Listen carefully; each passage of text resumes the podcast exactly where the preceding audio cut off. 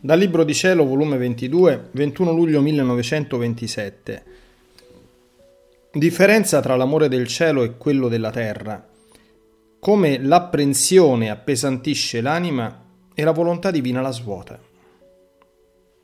Continuo il mio vivere nel voler divino e siccome il mio dolce Gesù mi priva spesso della sua amabile presenza, chiamo la mia mamma sovrana in mio aiuto, gli angeli, i santi, a ciò che mi aiutino e mi prestino il loro amore, le loro adorazioni per poter fare io dalla terra ciò che loro fanno nel cielo, affinché il mio Gesù, tirato dallo stesso amore del cielo, potesse venire alla sua piccola esiliata, a colei che tanto lo sospira. E lui non curando il mio duro martirio e come se disprezzassi i miei sospiri, le mie ansie, invece d'aver pietà da me fugge, contentandosi forse da lontano, di guardare il mio stato tremendo. Ah, forse se sente in me l'amore del cielo, che tanto gli piace, verrà, e non più così a lungo mi lascerà sola ed abbandonata. Ma mentre spropositavo nel mio interno, il mio dolce Gesù, la cara mia vita, è uscito da dentro me stessa e stringendomi fra le sue braccia mi ha detto, Figlia mia, l'amore del cielo mi piace, ma quello della terra mi piace di più. Quello della terra mi è sempre nuovo, sono nuovi acquisti che faccio, nuova gloria. Invece di quello del cielo sono già in possesso, né nessuno me lo può togliere, è tutta roba mia. Quello della terra, invece, sto in atto di acquistarlo e molte volte perdo i nuovi acquisti che dovrei fare perché le anime non sempre mi danno l'amore, la gloria che dovrebbero darmi Ora tu devi sapere, quando muoiono nella mia grazia, restano confermate nella natura dell'amore, nella natura della gloria e nella vita della divina volontà, sicché nel cielo tutto è natura, in tutti i beati. E quindi loro nulla mi danno di più, anzi io do sempre a loro quell'atto continuato di gioia, di felicità, di beatitudini sempre nuove e senza fine. Ecco perciò che sono tutto occhio per la terra. E come se mettessi da bando tutto il cielo, perché è mio, prendo di mira e mi faccio tutto premura per l'anima che vive nell'esilio, che ad onta che non possiede la natura del cielo vuole darmi i nuovi acquisti d'amore, di gloria e di adorazione. Se tu sapessi come aleggia il tuo amore nella mia volontà, come si eleva tra il cielo e la terra, investendo tutte le cose create ed erompendo fin nel cielo.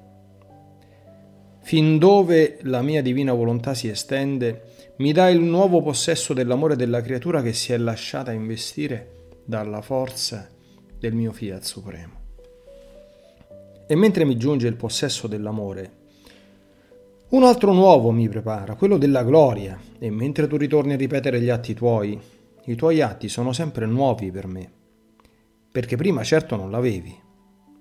Quando sei sempre nuova nell'amore, nella gloria, nell'adorazione che mi dai, perché il mio volere facendo l'eco in te ti comunica quell'atto nuovo che di sua natura possiede.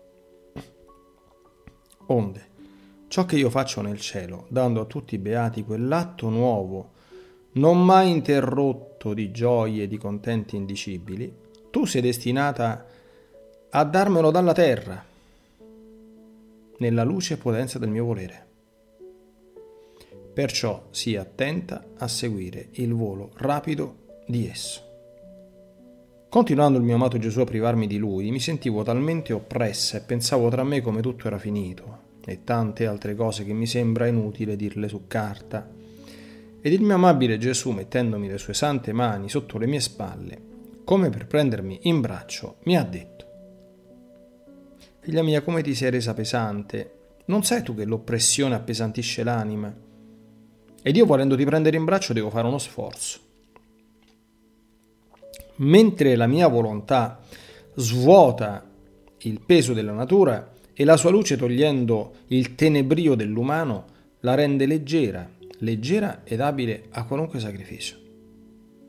E dandole le ali dell'amore, dà all'anima le prime doti della patria celeste, che non conosce né apprensione né tenebre, né giorno senza tramonto ed allegria che non ha termine.